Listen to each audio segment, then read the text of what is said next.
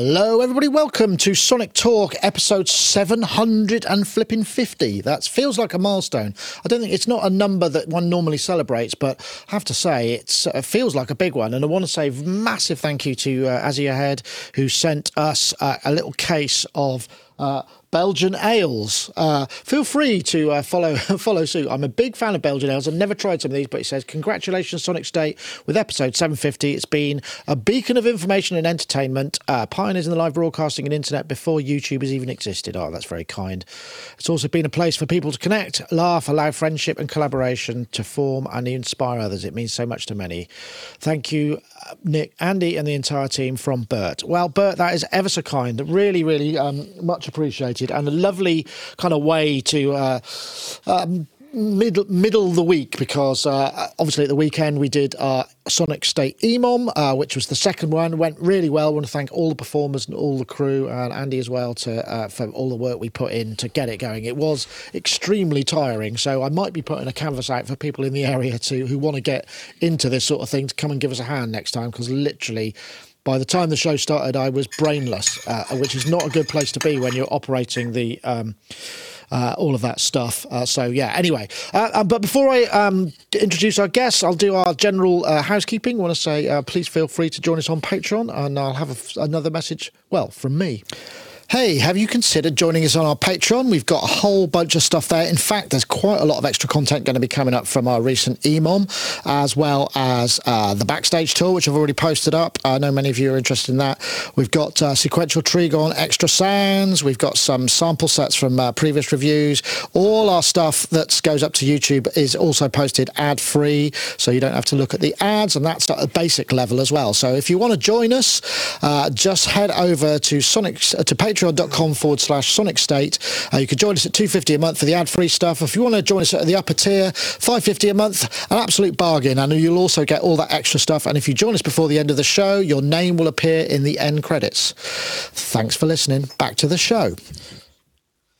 And here I am again. Although I seemed the only problem is when I record that it gets double compressed, so you end up with uh, dub- I get double. Um, I can't remember what we use. It's Neutron, I think we use, or is it uh, Ozone? I think it's Neutron we use, um, which is a great uh, channel, actually. I want to say thank you to our sponsors, which I will mention a little bit later on as well. So let's get on to our guests. We've actually, to celebrate this week, we've got some, the return of uh, three favourites. We haven't seen them for such a long time. I, if you don't mind, I'm going to start over in uh, the Brighton area, the south coast, with uh, Mr. Steve Hillier. Uh, SteveHillier.net, of course. Steve uh, big history DJ, producer, songwriter, educator, all of those things. How are you, Steve? Are you well? It's lovely to see you. Yeah, hi. Um, uh, thank you. It's it's great to be back. It's it's I was looking at my diary and I couldn't find the entry for the last time that I was on the show. So that's uh, that sort of gives you an indicator of how long I've been away. But um, but it's great to be back and it's nice to be uh, in this room for the first time. Uh, we moved about a year ago, and it's taken about this much time to get this room suitable for writing music and playing with keyboards and you know having just a really nice time. So uh, yeah really pleased to be to be here. And congratulations on 750 shows. 750 yeah yeah. Well in fact in fact your room looks very very similar to the is that one of the reasons you bought the house? Because it looked just literally because the windows in the same place your synths are roughly in the same place. I think maybe it's yeah I think you were up. Well, I think is, the ceiling might be higher, perhaps. I don't. I'm trying to work it out. Yeah, uh, see, this is one of the things about uh, Brighton. The architecture is very interesting, and there was a whole load of thing uh, houses that were built around uh, 1895. So our previous place was built in sorry built in 80 sorry 95 this one was built in 93 so there's a whole load of design similarities but uh, you know very mm. lucky to live in this part of the world yeah, nice. Uh, it's, uh, it's, supposed to be one of the most popular cities in the UK at the moment, I believe. If I'm if I'm uh, if I remember correctly, I'm sure I read that somewhere in some some uh, uh survey or something. So yeah, nice. Well. yeah, it's. I, I, mean, I'd recommend it to everybody. I mean, I was just. I was thinking this morning. I was. I was having the most peak Brighton kind of day. I got up and I went for a run along the seafront. Then I went to our own PR company to work with AI for three hours. Then I went to the Buddhist center to practice meditating. Then I went to a vegan cafe for lunch, and now I've come wow. here to do a podcast. It's absolutely come come come down to Brighton, everyone. You too could live like this. Excellent. You haven't even got a beard and a man bag. Well, you may have a man bag, but you, you haven't got a beard. So uh, that, that oh, no, I keep the bag fully... secret. Okay, fair enough. Well, lovely to have you. Uh, also, um, Really nice to see Mr. Mark Tinley back again. We haven't seen you for such a long time. Mark, of course, uh, previous owner. I think the, the Sonus Mega shop in Glastonbury is, is no more or is on hold for the time being. Uh, you, of course, we saw you at uh, EMOM. You came with your lovely wife, which was really, so it's really nice to see you. We've had a double dose of Tinley today, uh, this week, which is, is a real pleasure. double dose. I've been, but it's okay. I've been inoculated. How are you, Mark? Are you okay? I'm all right, actually. Yeah, I am all right. Um, I have closed the shop.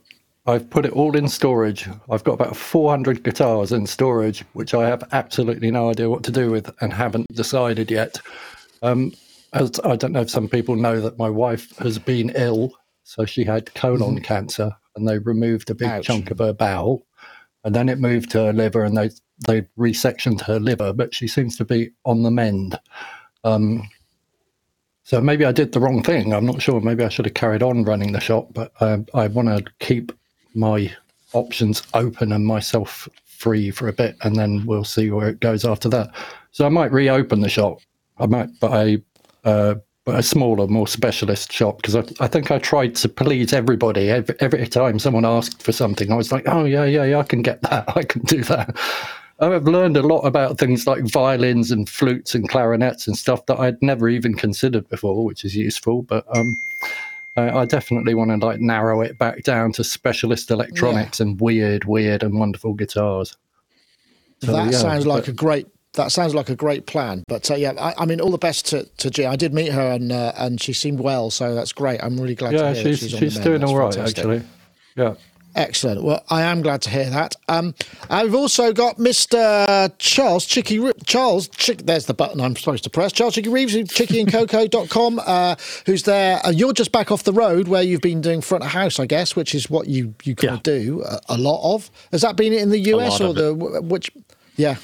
Okay. Uh, we started we started in LA and worked our way down the west coast of Mexico. It was uh, a festival on a cruise ship, and wow. it was a, it was it was really. I was there with Robbie Bronnimann and uh, and I'm sure other people who've probably been on the show before. Um, yeah, so we did uh, is Howard Jones show, and we got it was a mad dash to get out there, and we got there. We quickly set up for a show the very first day, like as we left LA, we did a show right after we left Doc, and then uh, another show later in the evening, and then we did nothing. Wow. For eight days.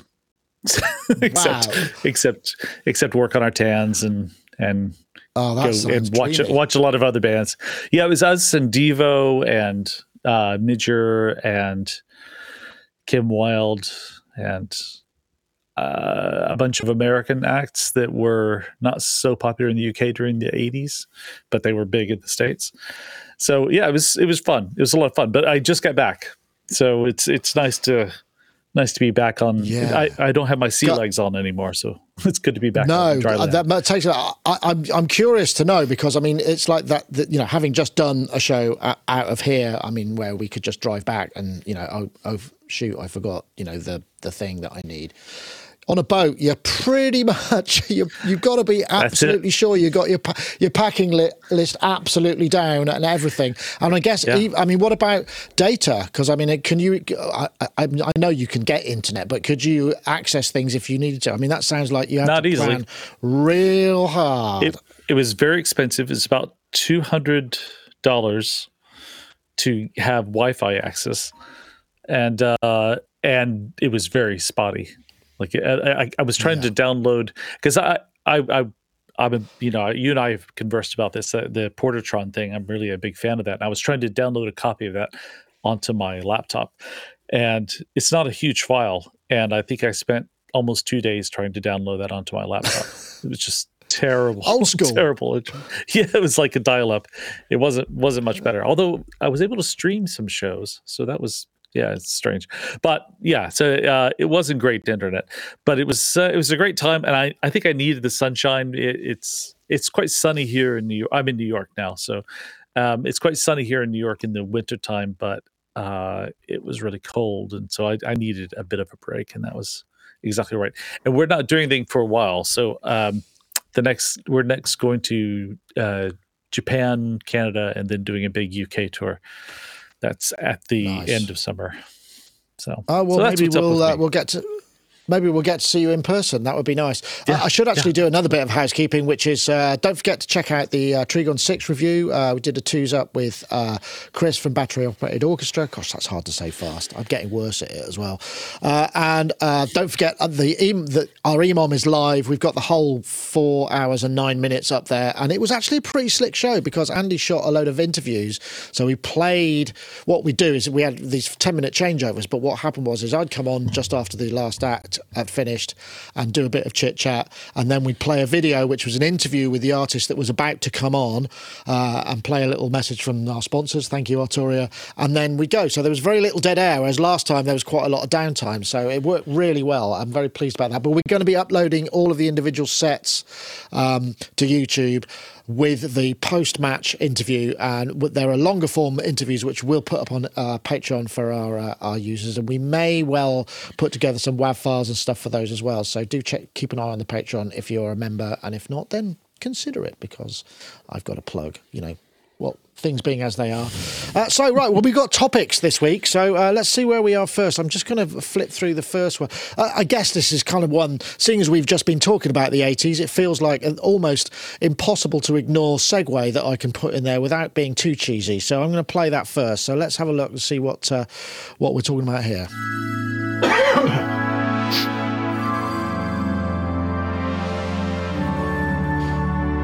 Yep, Cherry Audio's Mercury 6. 40 years old today, or this year, the Jupiter 6.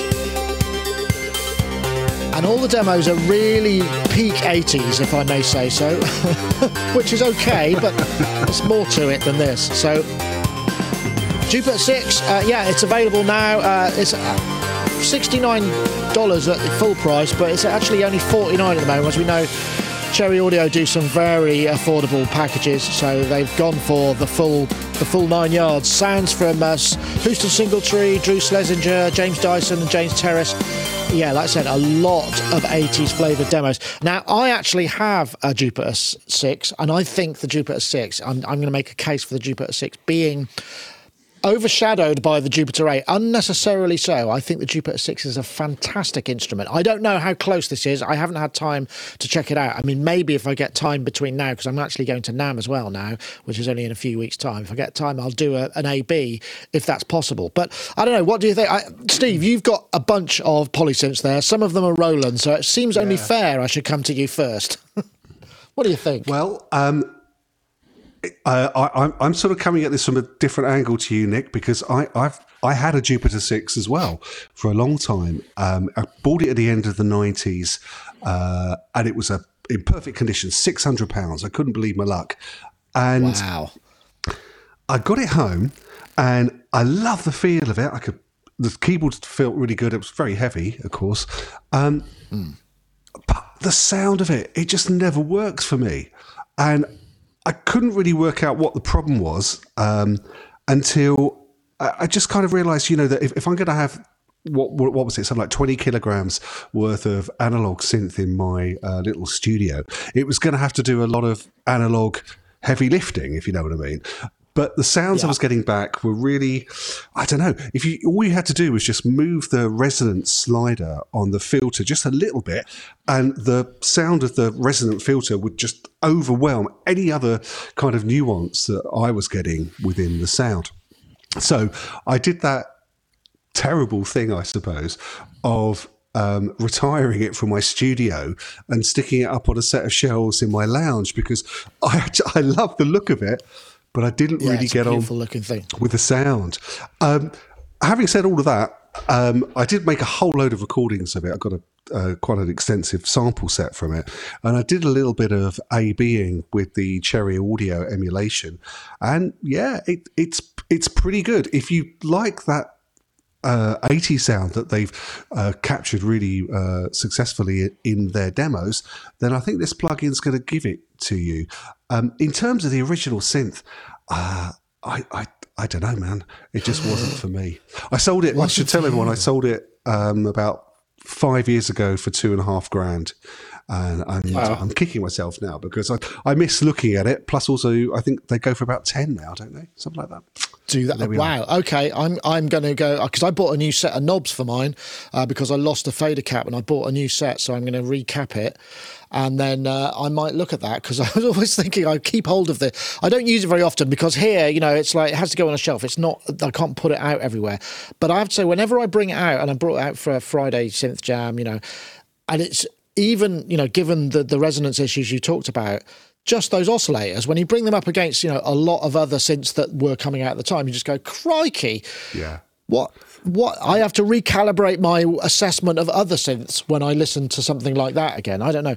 Um, yeah. Mark, you probably spent a bunch of time around Jupiter 8 because of the work you did with Duran uh, and Nick Rhodes. Yeah. I mean, so, I mean, he, did he have a six? He had a six as well, yeah. Yeah. And I mm. prefer it to the Jupiter 8. Uh, my brother also had a six. I don't know. I think he might still have it, actually. So I, I don't know. I prefer the look of it and I prefer the way the oscillators hard sync. I don't know if it's different to the Jupiter 8. I never really thought about it that much. I just it kind of it's the Jupiter 6 seems to veer more towards the Juno 6 or Juno 60. It's sort of like somewhere in between those, isn't it? Mm. If I remember rightly. Um, I don't know if it's got so, yeah. I don't know. I just that... I think I liked it better. Definitely. Mm, okay. I haven't um, gone into any depth with this plugin. I haven't downloaded it or really thought about it too much. I do think there was another Jupiter 6 VST uh, made by somebody that gave it away free a while ago, uh, which didn't really sound like a Jupiter 6, if I remember rightly.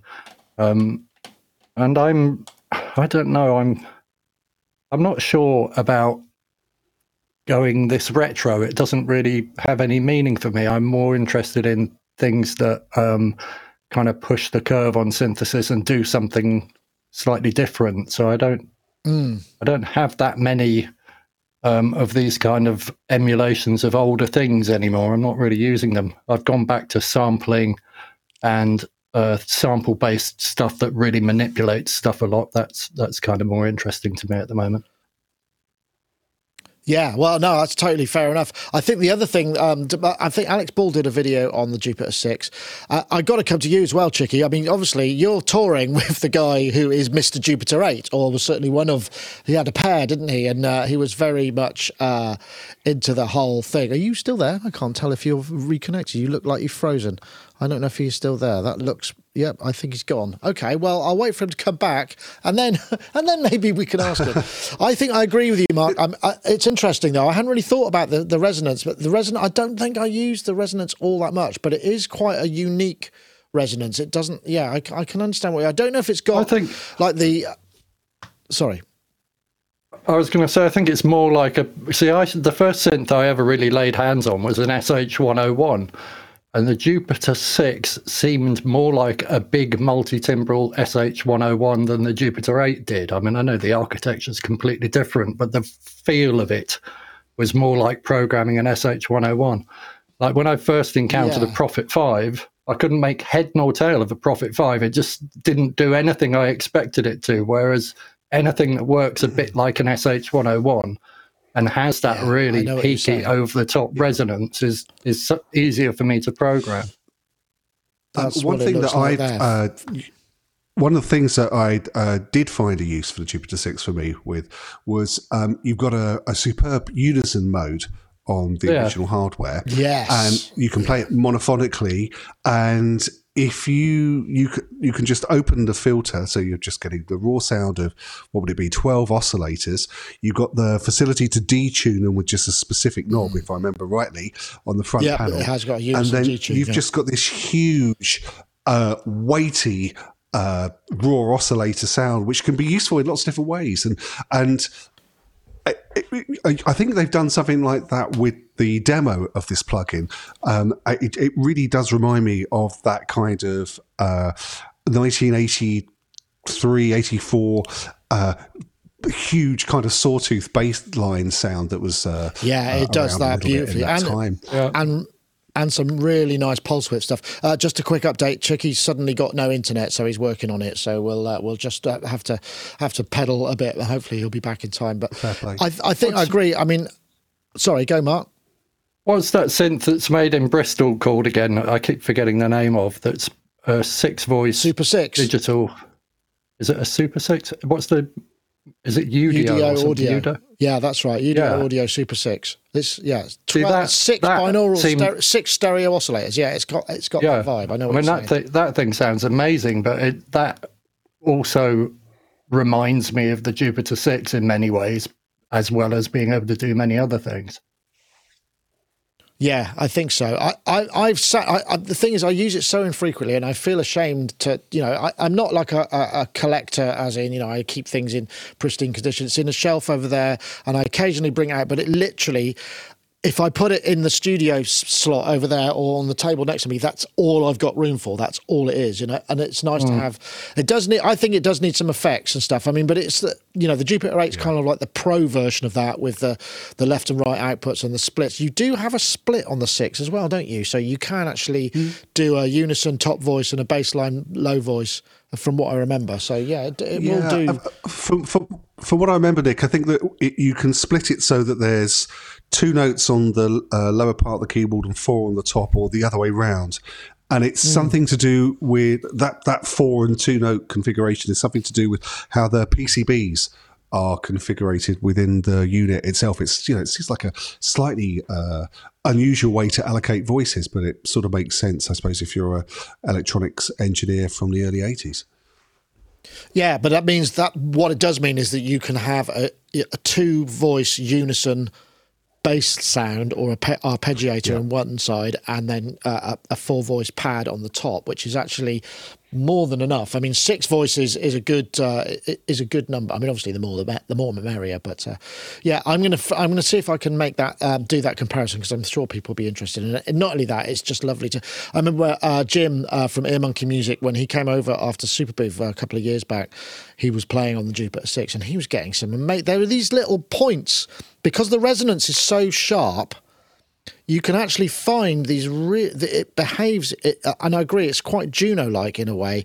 It, but it's more extreme. You get these kind of resonant points which just take it to a completely different uh, area that you just think, what on earth is that? And you can, I think you can cross mod as well, uh, one oscillator with another, so you can get you can get a lot of places with it. I, I, I'm I'm showing my lack of um, my lack of uh, familiarity with it, which is a shame because I did used to use it quite a lot. Okay, um, well, it doesn't look like Charles is back, so uh, I think what we'll have to do is just get on to uh, what I'll do. I'll tell you what I'll do is I'll play uh, a message from our friends over at uh, iZotope. Ozone 10 is the future of mastering. The new version includes Master Assistant, match your master to any reference file or files. Also, the Stabilizer module in Advanced adds clarity with intelligent and adaptive mastering EQ. Also included is the Impact module in Advanced, which enhances the rhythm by controlling microdynamics. Don't forget the code SONIC10 at iZotope.com forward slash Sonic Talk to save an additional 10% off any software purchase, not including subscriptions. And once again, we thank them for their continued sponsorship of the show. And in fact, we do, I'm pretty sure we got, yeah, we've got uh, a special landing page, which if you head over to uh, iZotope.com forward slash sonic talk, uh, you get information on how to use your code, which will save you 10% off any plugin even if it's already discounted, which I've uh, I have mentioned before. But it's a great time if you really want to save some Let's see. Is that is that Charles just staring? No, he's still. I think his internet just dropped out, which is kind of curious. So we're going to have to. Uh, we're just going to have to continue on without him for the time being. Uh, nice to see a bunch of people in the chat room. By the way, uh, a lot of familiar faces that we saw from uh, the EMOM. Oh, Synthpunk's back for more. Well, here he is. Yeah, there was a whole bunch of the, the that uh, Luke Pop's Nina review came out. I wonder. Um, let's see what's what what shall we do for a, our next topic. There's a whole bunch of stuff here. Uh, we've done that one. Oh, actually, maybe what we should do is. Uh, hmm, Splice shuts down collaboration because I think uh, me and Mark actually use Splice Splice when we when we did, collaborate yeah. on some stuff. So uh, let's let's just have a look at that and see how we go. And maybe Charles will come back. Hold on, somebody's. Uh, sorry, that was uh, that was Charles. He's uh, I think it was a pocket ring. I don't think um, he meant to do that. It's, t- it's usually me that has the massive technical fails, and I'm actually doing okay so far this week. But I better not speak too soon. Um, I was going to press a button, wasn't I? And I can't even remember what it was now. So, so perhaps, yeah, here we go. So, Splice, uh, basically, uh, Splice shuts down its collaboration. This is a story from uh, our our friend over uh, Midiera who did the did the visuals actually on Saturday night. Uh, Splice is shutting down its collaboration thing, which is was sort of like a version control, very simple um, but kind of useful, where you could just check in a project, uh, download projects, it would sort of render and show interesting stuff like you could see uh, the overview of an Ableton Live project, so you could visually sort of see what was going on, add notes. I mean, it's there are a number of places that do this or have done this, but it seems that this is probably not the way that they're going to be making money, Splice. And I think they did take a bunch of um, uh, investments. So obviously they're concentrating on their plug-in rental and uh, the sample packs and all of that stuff. But it seems like a shame, and I'm just wondering whether whether that's going to be missed. I mean, Mark, me and you did actually use this, didn't we? I can't. We, I, I think we collaborated to try it out, and it was actually quite it was quite a, a, useful way of doing things. I suppose now with more internet, it's not so such a big deal because you just do the assets and, I mean, and then send the new copy of the file. I seem to remember it handled integration between different platforms quite well. So if you one of you was working in Cubase and someone else was working in Ableton, you could collaborate, which I think is always a problem for people because um, no matter how you export stems, it never sounds the same when you put it in the other end or in my experience. Um, so I thought it handled that quite well, but um, it's something that sat on my computer and I guess I just sort of forgot about it. So I guess you need a huge number of musicians who are collaborating in that way all the time, really, to make it work, don't you? Yeah, there was a. I think one of the other things was as we you know these collaboration platforms tend to start in a very broad sense where you just think you know you can you can put your little uh, you know beat sketch up there and all these people will get involved and, and just kind of you'll find and this magic thing will happen whereas actually we ended up using it for kind of like oh I've tweaked the mix here I added this little line here what do you think and then you'd send something back for so on a on a, small scale collaboration it seemed to work quite well but I think perhaps the initial vibe and the initial um, uh, concept. It just didn't go there. I think they're shutting it down quite soon as well. I don't think it's going to be sticking around for long. Um, I, I, know a lot of people use it for sample. I mean, them and uh, LoopCloud are the two big ones. I don't know about you, uh, uh, Steve, whether or not you've come across Splice. I mean, in education, it's often you know they push it a lot in education, don't they? So I guess it must be yeah. on the radar. Yeah. Uh, yeah, I, I, mean, I've come across. I've worked with a, a handful of people who use it. I, I, must admit, it's not really, it's not really my thing because I can make beats, I can program synths, and and, and it's not really sort of a, a been something for me. I was just thinking about this um, online collaboration functionality. And I, I remember trying it out when it first started, and, and it worked perfectly fine. But I shied away from it because I'm a bit of a, computer and internet veteran. And mm. I've spent so much of my life getting uh, collaboration, synchronization to work on other non-music related platforms like Office 365, which is a, which is a world of pain. Uh, you know, when it works, it's amazing, but when it works, and so I just sort of felt like um, the idea of doing anything uh, more sophisticated than swapping files on Dropbox when it came to collaboration it just wasn't going to be the thing for me. And I do wonder. I, am it's not clear to me. I did see this news story. It's not clear to me why it is that they're pulling this functionality. I wonder whether it's resource heavy at their end and therefore mm. uh, expensive to run. I don't know, Nick. I could imagine. I mean, I think the thing is also what's happened is you know we've had a much bigger upswing. You know, everybody does cloud storage now. So you got you got Amazon S3, you've got Google Cloud, you've got all of the you know Google Drive. It's much easier just to kind of go, oh, I'll share this folder, and you can. I mean, I know Yoad works basically out of Dropbox. I mean, he's got a very fast connection, so his drive is always with him essentially. So what, he has access to everything. All his projects are kind of available to himself wherever he is, or uh, in the granularity he wants. And I suppose the issue is really you know how how how much do we need that this integration i suppose version control with music stuff I mean, we all have our own file naming things. You know, we would, you know, if we're working in the same DAW, once you have the basic stems, you know, if there's a big multi-track involved, then if you do any overdubs, you've just got to send the new stuff and send an updated document. So it's no, it's not the, the hardest thing in the world. And I suppose having a a fixed framework in how that is managed may not entirely suit the way you work. So it's kind of one of those. This this is a great idea, but you know, I can understand why people would want to do it in their own way rather than in the way that they that they are kind of pushing yeah. you towards. So that's that's possibly it. Yeah, and I, but I don't I know why they, also, they shut down. Uh, I, I, suppose also if you're uh, collaborating with a variety of different people, like songwriters tend to do, um, what tends to happen is that you, you might start off at the, the, beginning of the year or the beginning of a career where you've got a room full of people all using 10 different platforms with compatibility issues. But come the end of the album or the end of the, the year, everyone's using just the simplest thing they can find. And much like you said about Yoad, for me, that's tended to be uh, Dropbox, which is fast and, and basically works, you know? It does. There have been some issues with it recently, though, haven't there? There wasn't there kind of that. There was some certainly on OS X, latest version of OS X, where things weren't quite as. Yeah. Uh, well, what, we use Google. Was, I mean, what we do here was we use Google Drive. So we just basically like this show yeah. is recorded to Google Drive, and then at the end of it, I go over to that machine over there, and I just download the WAV file. I edit the podcast out of it, and it's all accessible on all my machines. So it's really, really easy. But uh, yeah, yeah, sorry, you were going to say.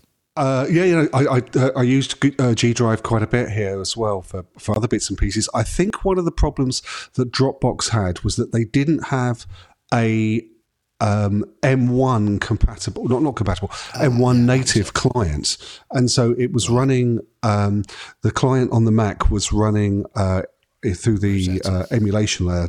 Uh, I can't remember the name of it, um, but it meant it was taking up a huge amount of resources. I remember looking um, when I got my first M1 laptop, looking at the amount of memory that Dropbox was using, and it was taking uh, uh what seemed to be at least seventy percent of what was available wow. uh, on the computer. That's not good. I don't want that. Just to synchronize files no, that I'm not going to look at for a week. Why? So um, why couldn't? Yeah. Why couldn't they write an M1 app? I mean, what? what well, they probably have. There? I mean, they just they, hadn't yet. They probably have now, right? Yeah, I, I yeah. just use yeah. iCloud. I find iCloud yeah, but not everybody, yeah. useful because I chuck stuff back and forth between my f- phone and my computer and just. But uh, it's, it's iOS specific. So, yeah, yeah. It's, it's iOS yeah. specific. So it or Mac. I mean, I don't use iCloud. Well, we have because we we have a Google corporate account or you know a business whatever it is G Suite, which means that we've got loads yeah. of shared storage. So I can just move massive amounts of files around, and it's really not a problem. So yeah, I think that's possibly that's it. All, it just feels all, like maybe. That's cross compatible as well, though, isn't it? So you can use it with a Mac or a PC, and or a phone, does a good job whatever, of it. Yeah, yeah, yeah, exactly. Mm-hmm that's one thing. There's anyway. I mean, perhaps not a big story, but uh, for those of you who perhaps are still using that service, a pretty massive story. I'm guessing. Uh, um, uh, Chicky has probably not been able to uh, solve his internet problems as yet, so we'll uh, we'll continue moving on. What I'll do is I'll uh, I'll just uh, pray, uh, play play a message from our friends over at Baby Audio as well because we have a message for them.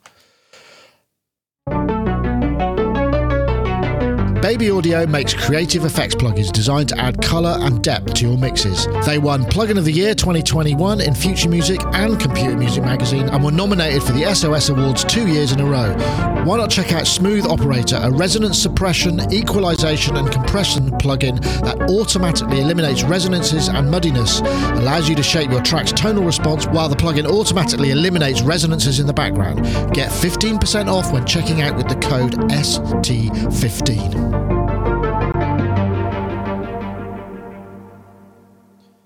Excellent. Well, thank you very much, Baby Audio, for support of the podcast. Uh, I mean, it's yeah. It, I, have I've mentioned this before, but our supporters are very. It's it's very important now. Advertising is much harder to come by as everything's become kind of ring fenced by Spotify, and everybody's trying to grab the podcasting market. These things make a difference, I must say. So anyway, um, okay, right. Uh, let's see where we'll go to. Can I, I can I just say something? Oh yeah, go go, Mark. So I just started making music again, and I've um, I've been running a music shop for seven years, so I've not really paid much attention to what's going on with plugins and stuff. And I've thought, oh, I need this and I need that. So I got uh, updated my Waves account and all that sort of stuff. I've never heard of Baby Audio, and I went on um, Plugin Boutique, and I'm just overwhelmed with the amount of plugins and virtual instruments and just the stuff that's out there. It's like there's 10 million of everything, and uh, I don't yeah. know where to start. So um, I know um, what you mean. It's amazing. That sounded really useful, though. The the the thing that finds resonances and removes them.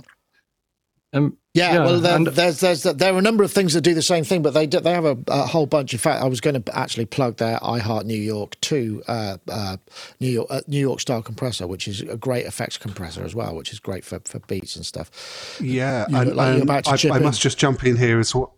I must just jump in here as well. I use the Baby Audio plugins on everything I do uh, these days, and the Super VHS uh, sort. Of, it, it's like a sort of tape emulation uh, plugin, but it, it, does more than that. What I use it for is um, it can create a, a, sense of wow. You know, like when a tape is playing. Um, at the wrong speed and it sort of oscillates between uh, different speeds. It's just really useful uh, way of adding extra movement into uh, oh, interesting. A, a, sound and yeah, it's it's really I, lovely. And uh, I was oh sorry, I was recording something last night and I got to the end of it and I was thinking oh, I might just put a bit of a mastering plug-in on it to see what happens and I put the iZotope neuron I think it is neutron neuron I clicked it on and it said mix assistant. So I pressed that button and the whole thing just came to life. It was amazing.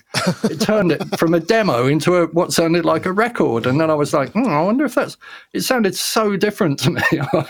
and then I played it this morning and it's just amazing. It's just, I, I can't say enough how massive a transformation it made to my track. And it did it with, you know, yeah, with well, AI or whatever.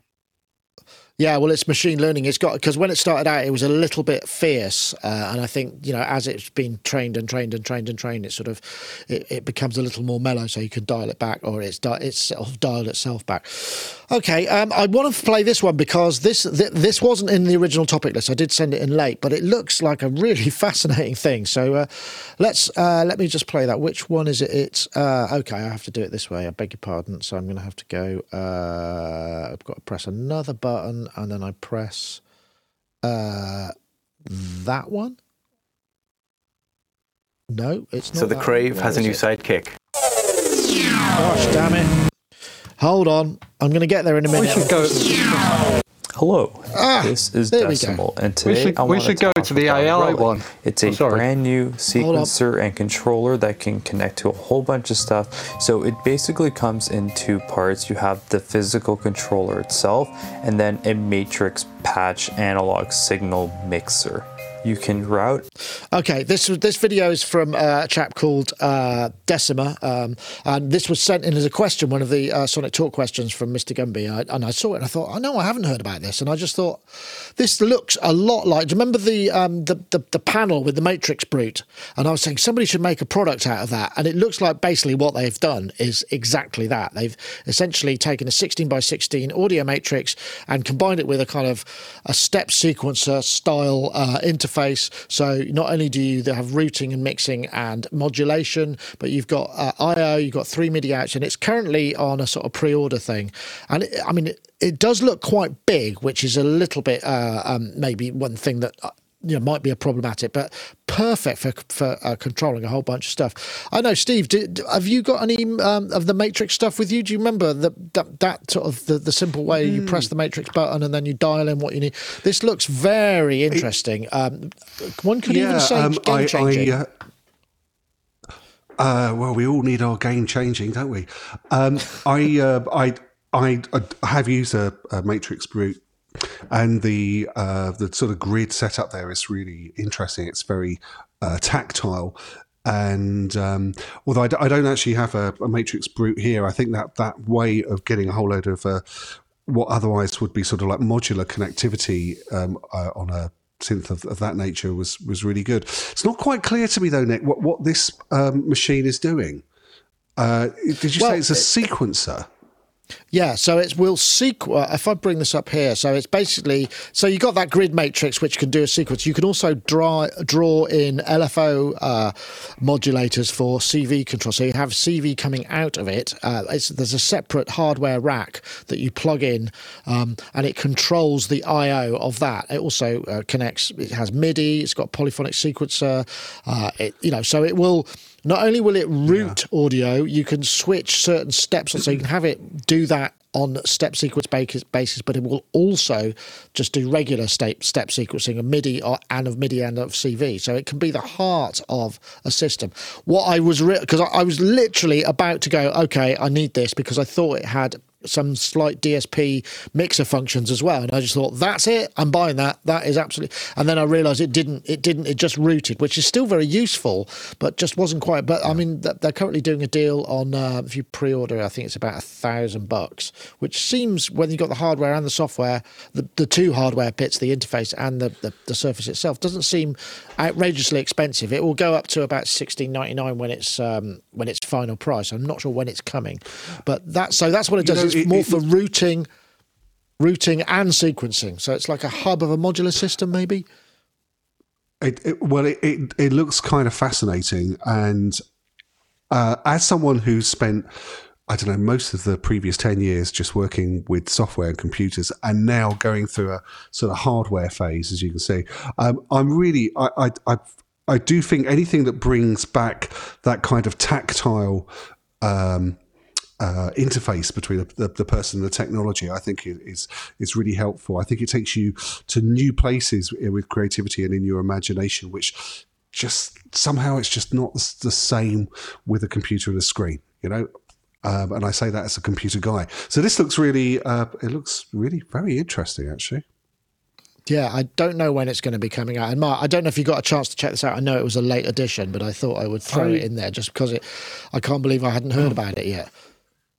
What's really weird about this is that I use Ableton Push, and I've been it's I've been using it for quite a few years, and only really realised that if you put it in fourths and chromatic mode, that the pads become the fingerboard layout of the lowest four strings on a guitar. And uh, I was thinking to myself, it's just yeah. not wide enough because it's only got eight going left to right. So I've only got I once I get above the B chord, I think. No, the A chord actually. Once I get above A Whoa. sharp, this is Destin. And I run out. Today, of, I want to talk. Oh, he's off. no, it's all right. That's my, good. but so once I get above A sharp, I if I transpose it, it doesn't transpose to where I'm expecting it to. It goes up an octave. So I was thinking I need something wider. So I probably wouldn't use it for what it's been designed for. But you, but, but then I get this email from you saying another show topic, and I'm like, hang on, that's got 16 going across. I want something with six going up and 16 going across that I can control things with. But presumably you mm. could hmm. program this so it just sent note information, could you, as well as using it I assume routing? so. Yeah, I think it's got three Routing, MIDI outs, sorry. so it will it will also uh, do all of that. I know it, it, it, looks really interesting. I'm kind of looking forward to maybe finding out more about that, and I'm sure we will. But uh, it's something that I'd missed, uh, and um, thanks very much to Mr. Gumby for uh, showing, uh, bringing that to my attention. So yeah, we'll keep an eye on it for sure. It does look kind of interesting. Um, that's that's true.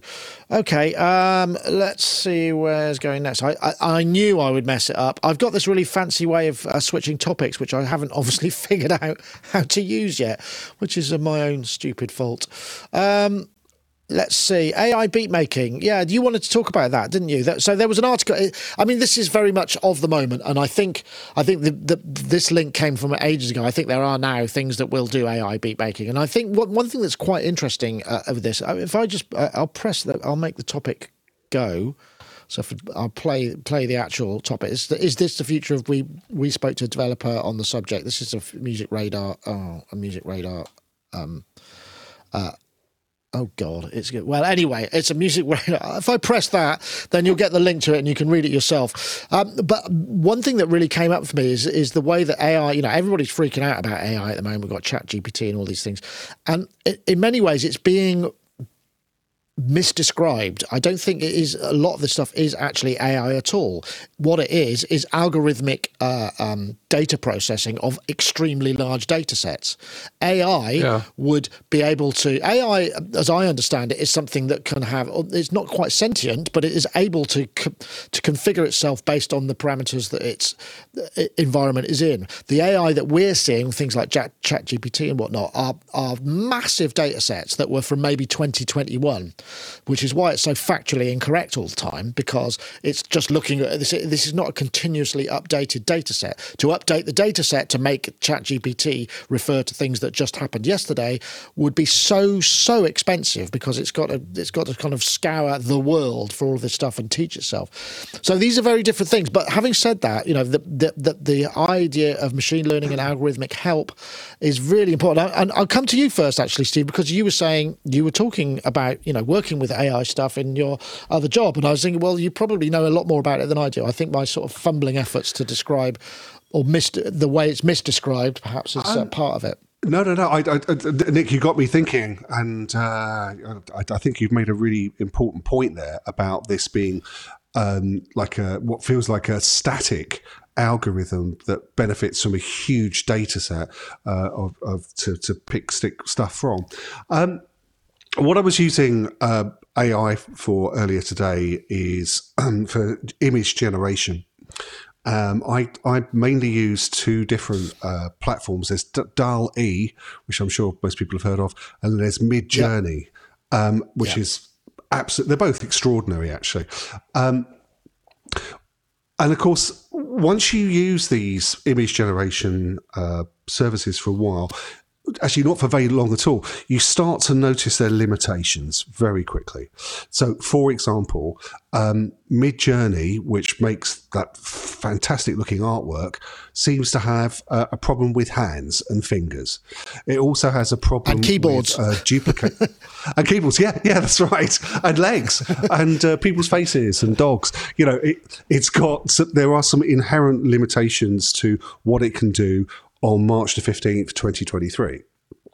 Uh, but I think that where a lot of people have been f- uh, freaking out and kind of, I, I, think, missing the point of the AI stuff that we have right now is that at the moment they're not really human replacements, not uh, not at a professional level. Anyway, so uh, you can you can generate something really uh, incredible looking in Midjourney but if you were to ever you you can't put it out there in a professional sphere without adjusting the colors a little bit in photoshop looking for replications within the image looking for errors all that kind of thing which is not a criticism of Midjourney because uh, it's incredible.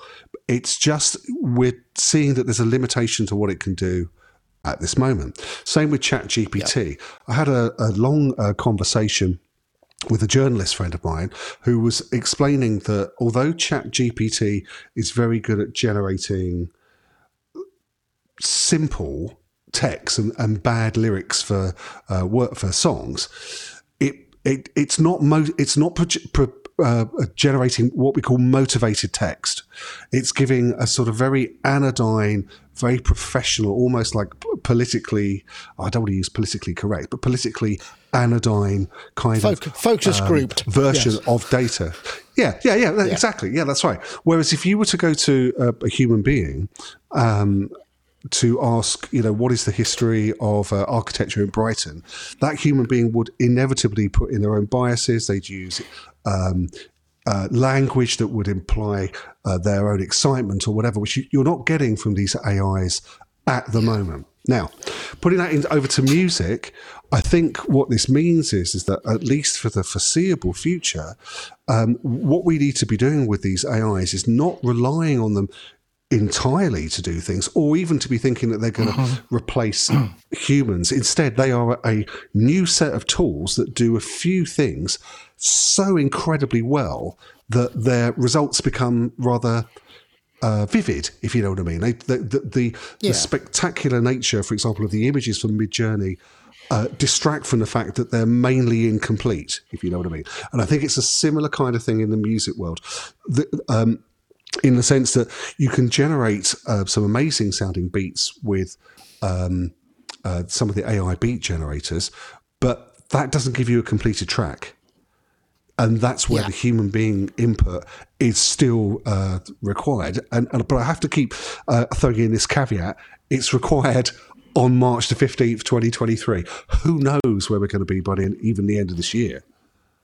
I would agree. I'd just like to at this point out um, before we go to Charles because he's he's arrived back. Hey, he's made it. I hate to think what's been going on at your house for the last half an hour. It must have been very stressful. But um, we actually um, we've got the Discord, uh, which I think if I throw it here, you can get to our Discord like that. Uh, and I what I've done is I've created a, a channel in there which has got a Midjourney bot. So rather than have to sign up and you know get an account, you can just basically type imagine.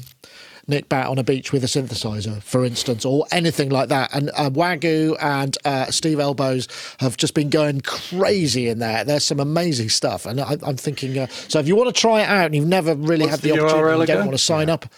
Uh, it's this this Discord. Uh, it's Sonic Dis- Bitly slash Sonic Discord will get you to the thing. And there's a, there's a um, a Midjourney art or an AI art channel which you could go in there and you can type the cha- type the instructions in there. People will help you out. It's actually quite good fun.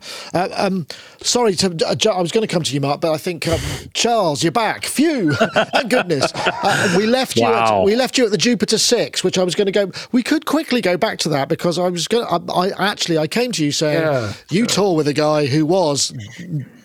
You know, Miss Tuma had two Jupiter eights. So, does the Jupiter Yes. six figure? And you're working with some of the, on these sort of eighties themed, uh, this eighties themed tour. Is there any of that stuff in your world, or is this? It, it was. Is it the very, very much the forgotten synthesizer? No, uh, not live. The stuff's not live uh, because it's just too heavy and Yeah. finicky, and you know our our whole tour rig we can actually do as excess luggage, uh, including front of house rack and. Uh, I know my focus is going in and out. and I'm trying to trying to solve it by not wearing my I glasses. know. It's, a day. It's one of those days. Um, but yeah, live wise, um, it's pretty rare to see uh, anything like a Jupiter six or Jupiter eight. Uh, but that said, in Howard's studio, you know he he has uh, has he got a six? two of them. No, he doesn't have a six. He Ah, has an eight. Ah, Yeah, um, and I had a six back in the day, and I I liked it. I liked it pretty much, but I don't have it anymore, which shows how. I mean, I yeah. Yeah. Uh, there there are a few things I got rid of. Like actually, I just bought. It hasn't arrived yet. I just bought an Akai AX80, um, because Wow. I I had Oh, one of nice. those. I loved it. Yeah, I had one of those. I loved it, and then I just changed my tune, so to speak, and um, now I want one again. So I so I bought one. Um, but yeah, that I think it might be that way with the with the Jupiter Six. I don't know. Gosh, yeah, I I, I wasn't. I had a hard time getting it to work in tracks, and also oh, interesting. that- okay. that that said, I'm also I know it's very strange because I I have a lot of keyboards. I'm really into synths. The one thing I don't like synths about synths is I don't like resonance. I just I I never use make sounds using resonance unless I'm using the resonance to make a bass sound. But yeah, I'm just it's just something I'm just not into. Uh, and I I don't know why. Fair enough. Yeah, I just I like I like really it's because you have an stuff like uncontrollable you have an uncontrollable um, um, uh, urge to do filter mouth anytime you use resonance and you've got you've you're just trying to yeah I found out I was doing that. Yeah yeah. Uh, it's interesting. And, I uh, was talk- I was talking about the Jupiter 6 resonance. It's very different. It's actually you can find fixed points in it which are really interesting that are, are, are very different from many other kinds of resonance. So um, but yeah yeah. I get your point. That's totally yeah.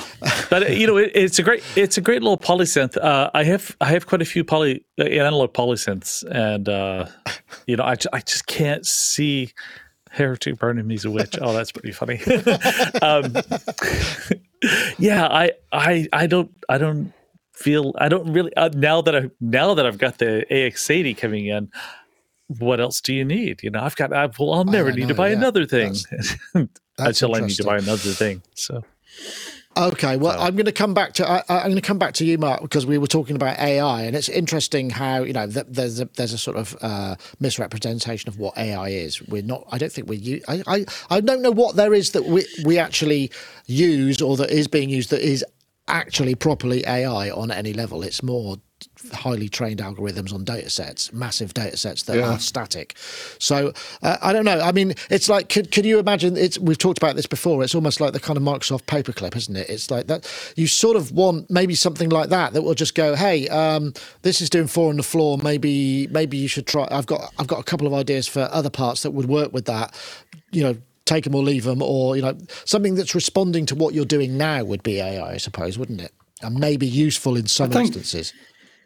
I mean, I think it worries me in a in a way because it's AI is not going to have a Johnny Rotten, is it? It's uh, we, we went through the seventies with bands becoming more and more complex and music becoming uh, something that people had to like really, really work at to become proficient, and then punk comes along and completely wipes the floor with it and just badly recorded records uh, people who couldn't sing or play guitars, people who definitely couldn't drum, bass players who just stayed on one note, and all that sort of stuff.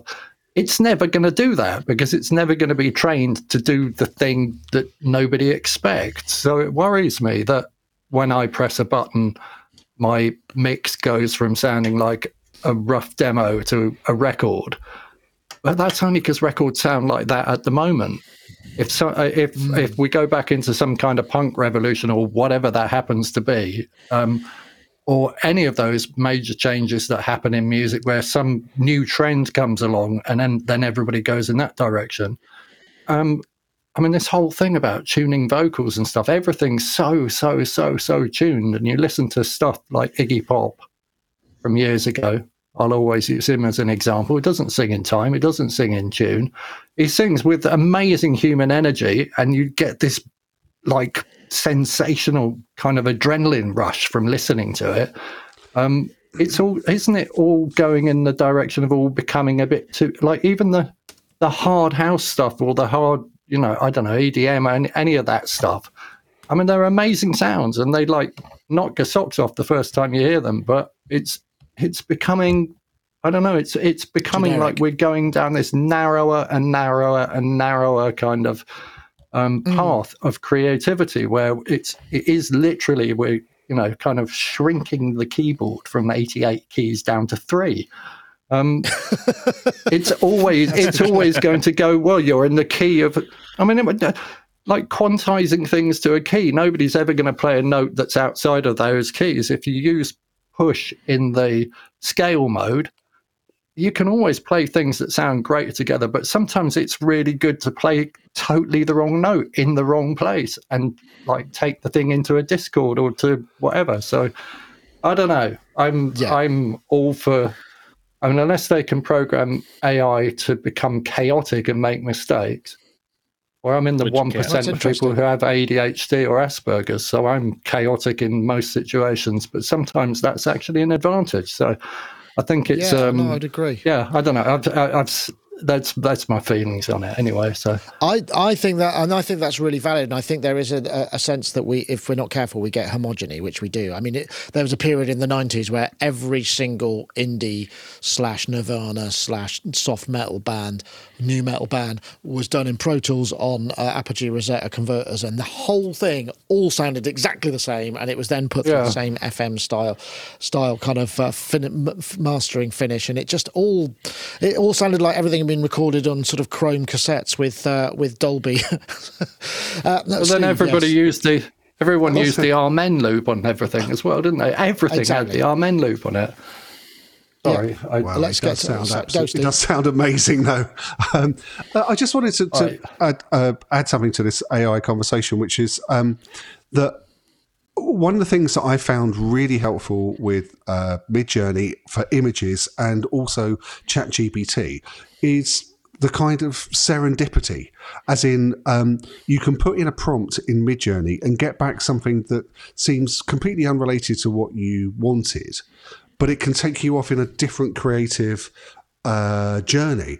Um, so yeah. you know you're not you're not just having exactly what you wanted sent back to you, and then when you get something that, that was a surprise, then you can sort of do with that how you wish. Similar thing with ChatGPT. Uh, there's been some lonely uh, Tuesday evenings where I've sat there and I've asked it to give me some uh, interesting ideas for songs, and it's come back with you know ten awful ones. But then if you say right, well, okay, can you make these funnier?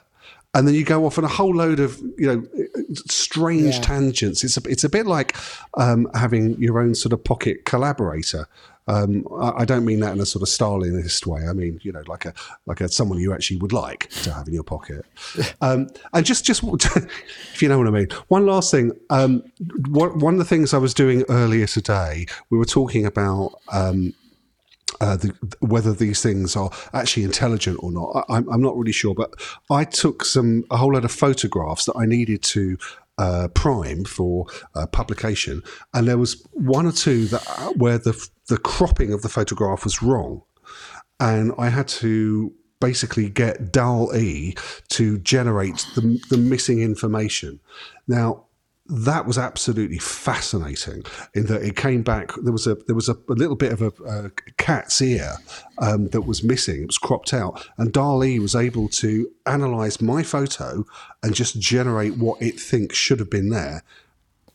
And it was perfect now, I don't know whether oh, wow. that's intelligent or not. Yeah, um, I don't know whether that's intelligent or not, but it, it, it works. Um, if anyone's interested on seeing this image, I've just tweeted it. It's um, if you go if you look at Steve Hillier UK on Twitter, that's the image I've put up. Now that is um, quite extraordinary. And I think when you consider, I mean, that, that wasn't a photograph that was going to be published or anything, but if I needed to recreate that shot, it would have been impossible because cats. Mm they're not great performers.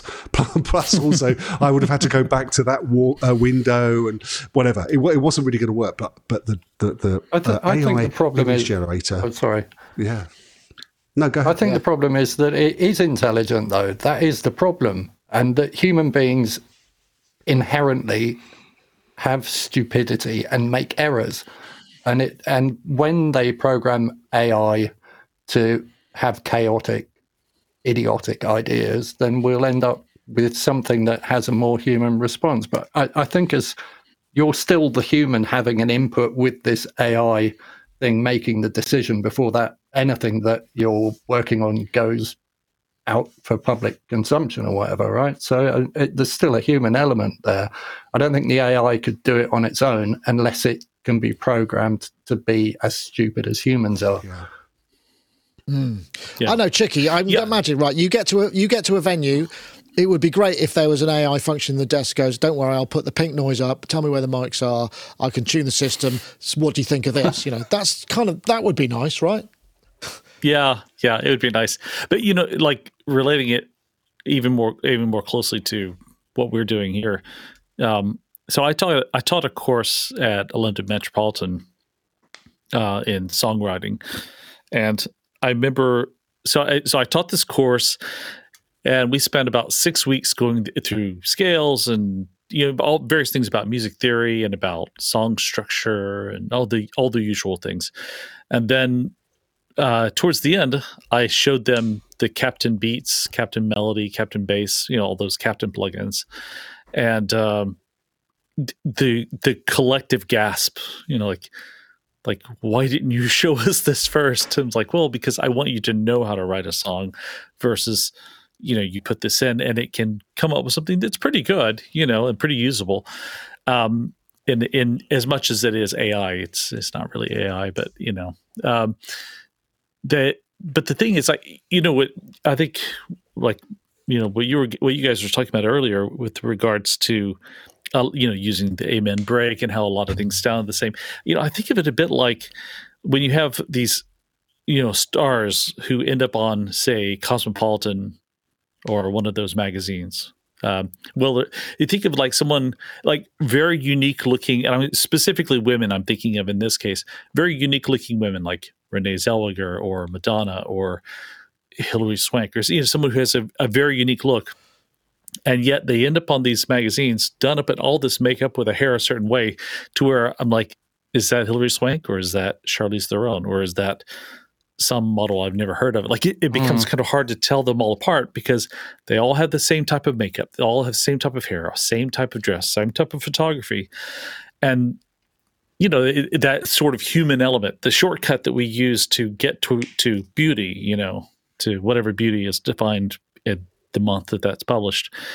Um, all those shortcuts take away from who this person is as a human being, and and I, I think I, I, know it sounds like a bit of a stretch, but that's how I feel like about a lot of a lot of how AI gets used because a lot of people don't use it to have some serendipitous moment in which they they find something unique.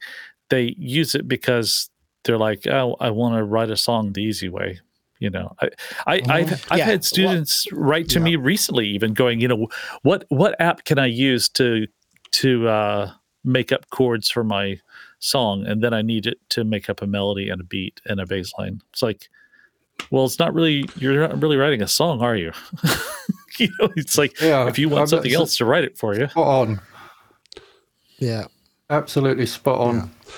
There is, um, I, I do, uh, I still do a little bit of uh, uh, teaching of songwriting as well. And a lot of the discussion is about um, AI writing songs and whether uh, my students will have a role from here on.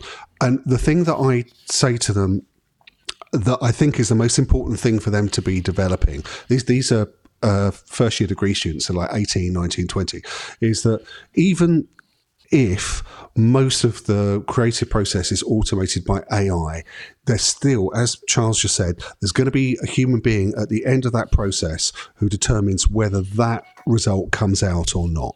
That's the song yeah. you hear or not. And so I and so the number one thing that the young adults should be uh, concentrating on right now is developing their own sense of taste. And knowing yep. what's right, what's wrong for for them. It's obviously going to be subjective, but if they can if they can do that, then they'll always have a role, in my view. Wise I've, words, I've right? I want to. I, I, I, oh. I'm sorry, Mark. I want to. I want to uh, drop the. It's a fascinating topic, and I'm sure we'll come back to it as this becomes more sort of uh, uh, impregnated in our uh, our daily lives.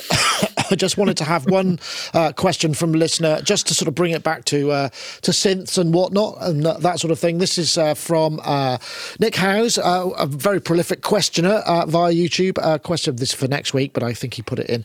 What keyboard player slash band got you into synths? And I thought that's kind of uh, that would be kind of a nice way to end the show. So, uh, um, Charles, was there one? Oops, Is there one? There's my focus. Yes, there you are. Um, it was uh, Depeche Mode's "Broken Frame," that album specifically. Oh wow!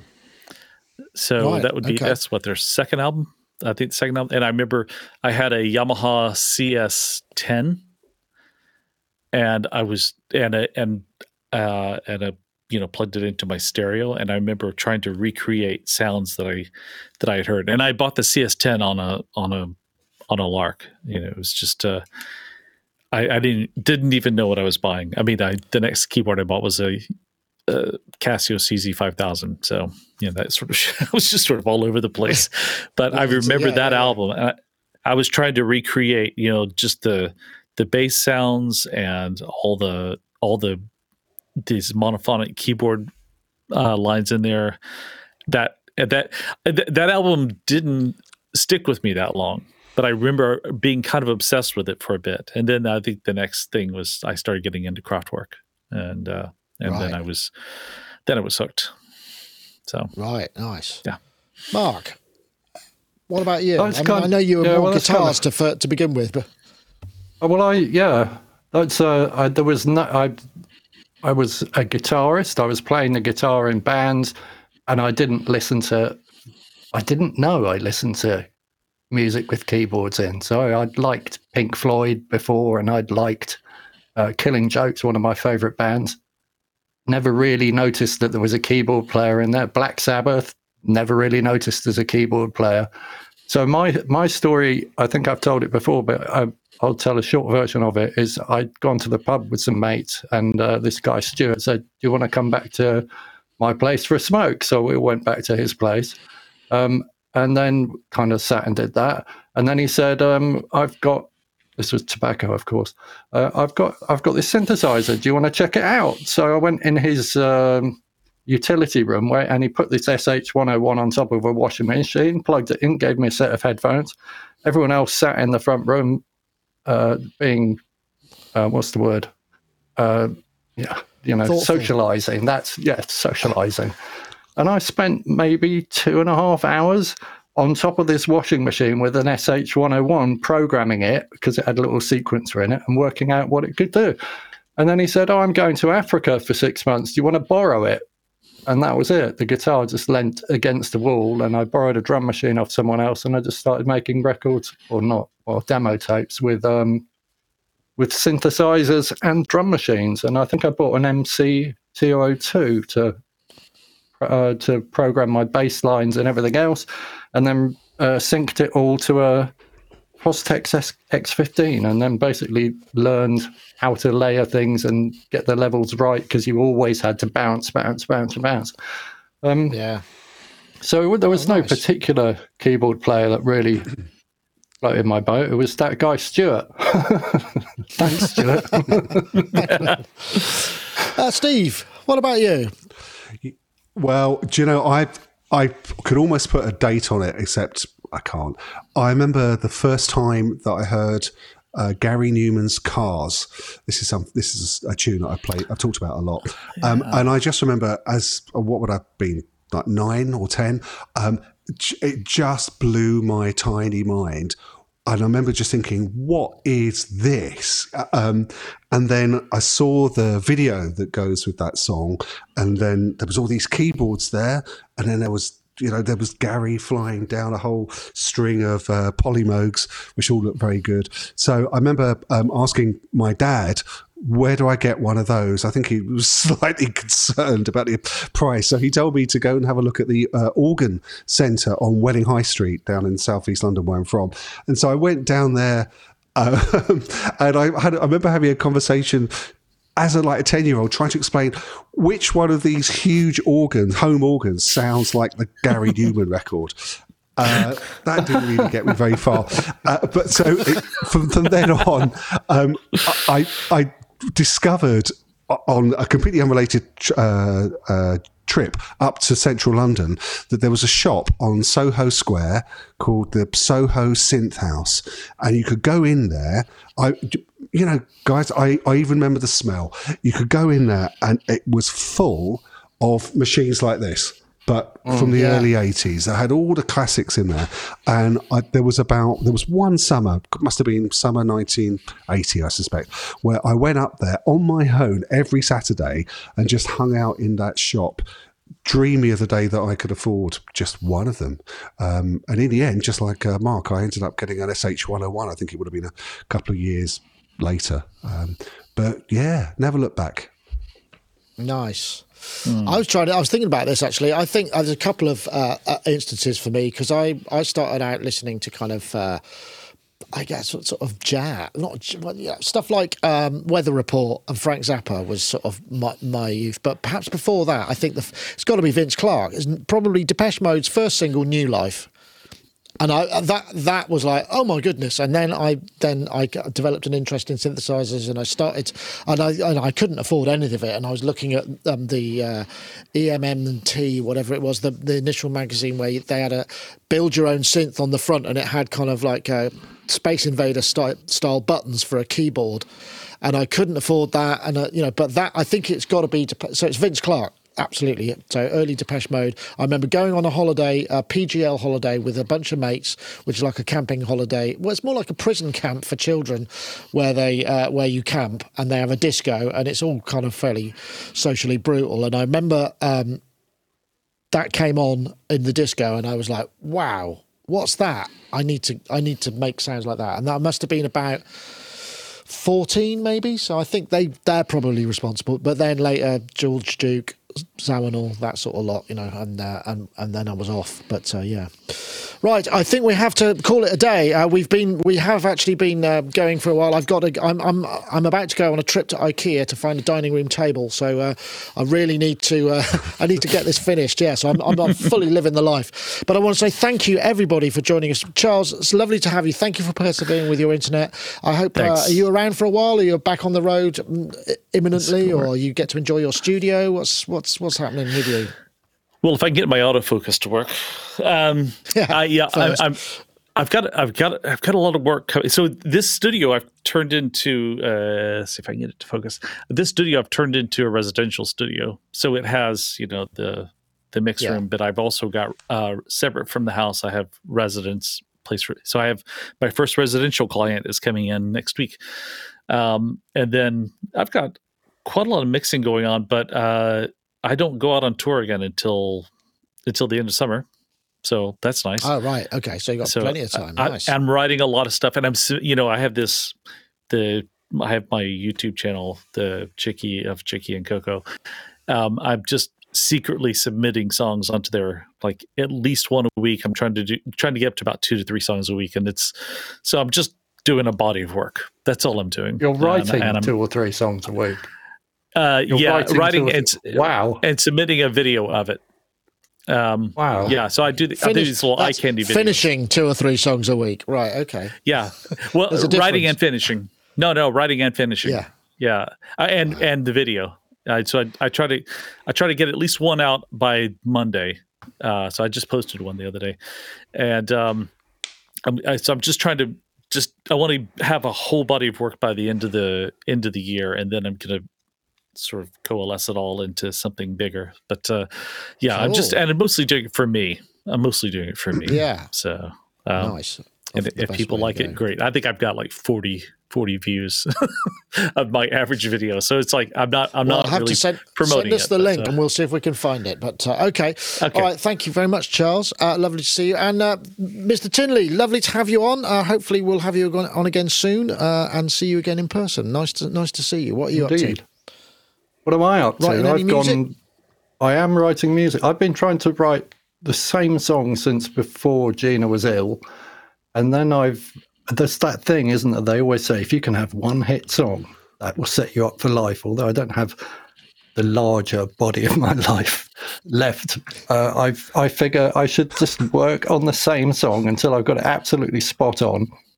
I've been learning to sing for the last I don't know, seven or eight years. And I finally figured out how to stop trying to sound like everyone else. And you have to be you. If you're not you, you it doesn't matter. The moment you're trying to emulate anyone else, you're just somebody, uh, you know, you're a, you're a second uh, step away from hmm. uh, the magic that makes somebody unique or whatever. So I, I'd sort of like trying to like step into my true self we've got to do this. That's, Psychiatrist, like challenging but um, interesting. Um, so then, when I finished recording my vocal, I want to um, I want to send the vocal to loads of people without actually playing them the track, and just go like, here, write a song or write a chord structure underneath the vocal, and and then uh, release it as an album of maybe a dozen different versions, but with but with the music underneath the vocal written by other people. So that's mm, what I'm up to at the moment. Interesting idea. Well, lovely to have you again. Anyway, um, and Mr. Steve Hillier, I know you're busy. Um, I'm guessing you're uh, you're flitting between a number of different roles. Uh, any musical stuff on the horizon for you?